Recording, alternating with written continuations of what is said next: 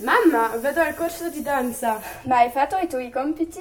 No, li farò più tardi. No, vorrei che tu facessi i tuoi compiti adesso. Andrai a danza più tardi. Ma non è possibile, ho uno spettacolo sabato prossimo e sono obbligata di andarci. No, la scuola è più importante che la danza. Se non fai i tuoi compiti, avrai dei brutti noti, voti e non potrai andare avere un buon mestiere.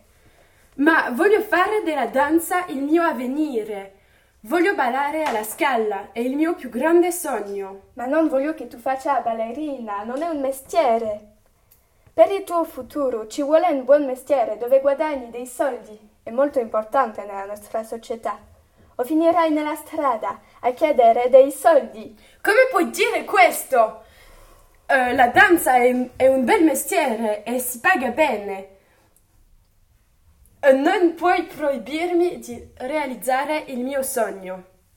Non ti proibisco di fare la danza, ma non puoi fare questo tutta la vita. È stupido. Ma ne frego di cosa pensi! Eh, è, la mi- è l- è la mia vita e nessuno può cambiarla. Sì, è vero, ma sono tua madre e devo occuparmi di te. E devo anche spingerti a fare le buone scelte. E che cosa vuole che faccia nella mia vita? Un mestiere marcio? Non parlarmi su questo tono. Vorrei che tu facessi il medico, l'avvocato. Se lavorassi più a scuola saresti capace di fare questi mestieri. Come me facevo il medico. Ma non voglio diventare come te! Giulia! Vieni, ti, face- ti faccio ripetere il tuo inglese.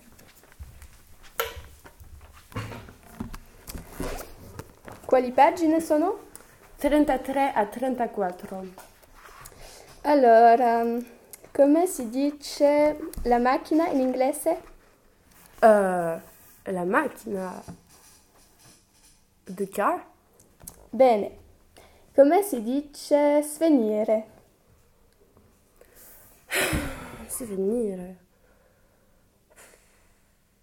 Non lo so. Collapse. E come si dice il verbo mangiare al present perfect? It? No, non hai lavorato.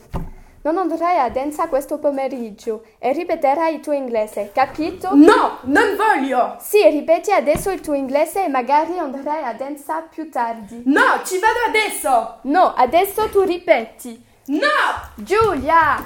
Giulia, vieni qui!